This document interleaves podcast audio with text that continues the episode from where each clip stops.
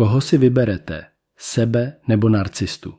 Čte Miroslav Sázovský z Evoluce Vztahu tečka cé zet. Jako kouč s bohatou praxí se setkávám s celou škálou emocionálních problémů a životních situací. Jsem znám svým upřímným přístupem, o kterém lidé říkají, že je vrací zpátky na zem. Téměř vždy lidem, kteří za mnou přijdou s žádostí o pomoc s řešením jejich psychického zneužívání, položím otázku: koho si vyberete? Sebe nebo násilníka? Tato otázka není jen rétorickou sondou do duše, je to pro každého klíčový moment uvědomění. Reakce mnohých z nich je v prvním stádiu přirozeně neurčitá a já vám odhalím, proč tomu tak je. Tento článek se zaměřuje na některé z těžkých etap a rozhodnutí, kterými prochází oběti narcistů, a nabídne několik cest, jak se z této temné spirály dostat. Zápas o kontrolu a ztráta starého já. První fáze je často fází nejistoty a zmatení, kdy si narcisty zneužívaní lidé ještě nedovolují udělat žádné zásadní kroky.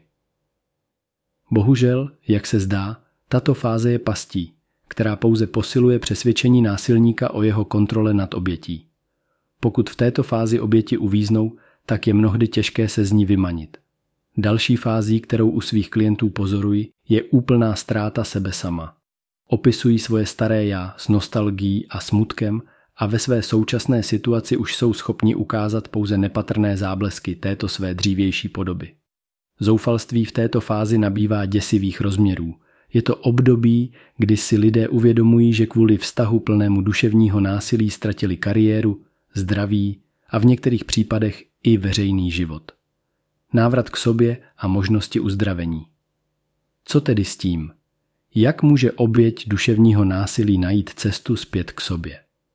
Klíčovým prvkem je postavit se k otázce, kterou jsem zmínil na začátku. Koho si vyberete? Sebe nebo násilníka? A zamyslet se nad ní v kontextu svého života. Přijít k nějakému rozhodnutí, i když je to v první fázi pouze dočasné, může být osvobozující. Příkladem může být žena jménem Alena, která mě oslovila s žádostí o pomoc a stala se součástí podpůrné skupiny pro oběti narcismu. Tato rozhodnutí jí pomohla postupně se vymanit z násilného vztahu se svým narcistou. Nejdříve to bylo skrze diskuse a společná setkání, později přes práci na sobě a rozvoj sebevědomí. Když se konečně rozhodla opustit svého násilníka, udělala tak s pocitem jistoty a s nově nabitou schopností rozpoznat, co je pro ní správné. Tento příběh, ačkoliv je jen jedním z mnoha, je světlým paprskem naděje pro každého, kdo se ocitl v podobné situaci. Je to těžká cesta, ale cesta, na jejímž konci je návrat k sobě a nový začátek. Chcete-li se vydat na tuto cestu spolu se mnou nebo s mou ženou Evou, tak si rezervujte konzultaci na webu evoluce vztahu tečka cé zet.